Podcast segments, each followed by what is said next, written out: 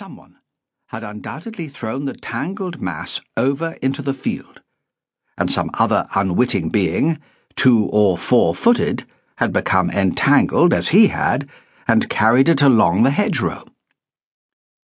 He gave the line a good jerk, but it resisted so sharply it cut into the middle crease of his fingers, making three of them bleed. Damn it! He tried to ball the springy gut tighter besmirching the lot with his blood as he tried. The tension on the line was certainly not slacking off. Some fish, he thought. Then abruptly, the line plunged to the left down into a conduit, a gully dug deep to drain water from the roadway when wind and tide pushed the sea inland, and he finally saw what held the gut so firmly. For Christ's sake! he exclaimed. A man lay there, on his face, his hands and arms raised above his head, as if he tried to cling to the grasses and reeds that had grown strong and tall from the sides and bottom of the gully. He could see that the line he had collected ended here, beneath this man, somewhere. Cannon was aware he talked to the man, though he looked beyond earthly help. But Cannon had to be sure Life could be nurtured from the tiniest spark if help came in time. He could see if he tried to reach from above, he might well slip on top of the man. So, going a little further along, he jumped over into the concealed, overgrown depths of the gully. It was deeper than he expected, and pushing back through the growth of weeds, he found his waist was now level with the outstretched form. As he lifted a hand to feel for a pulse in the neck, there was movement.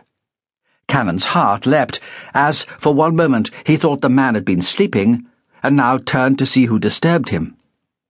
But the movement was no more than displacement, and the angle of the gully turned the man as he slid down. So he came to rest face up on Cannon's feet. A man inexperienced with death and murder might have panicked, leapt, and run. But though his heart pounded, Cannon froze into an observation machine. And there was much to take in. First, the weight across his feet was that of a dead man. Dead weight, the heaviness of a corpse with no air in his lungs, had for years been a working reality for Cannon.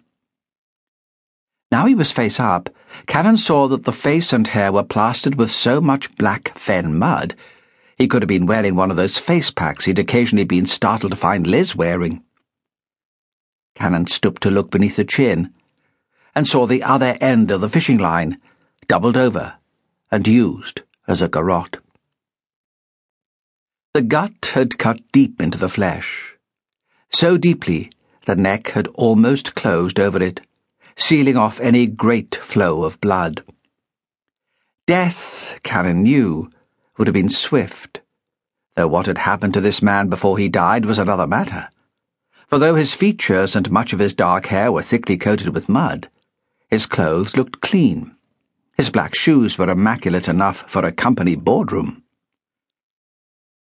Cannon sighed heavily. Like any other member of the public, he did not want this involvement he just wanted to get on with his life. With the utmost delicacy, he inched his feet back until they were free of the weight, then reached for his mobile phone, tapped in the number of the local constabulary, and, as it was answered, recognized the voice on the other end. Sergeant Madden? he queried. Is it John Cannon? A cheerful voice asked in reply. It is, Sergeant, and I've just found a body. There was a noise that almost sounded like a choked off laugh. What? One of Hoskins' victims? Uh, what's he poached now?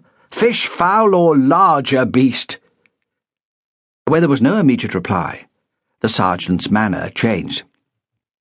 You're not serious? His story told, he felt the local sergeant knew where he was better than he did himself. You'll be next to Three Gates Marsh, on the St. Andrews Road, he said, then asked, And you'll wait for our people? Cannon confirmed he would wait.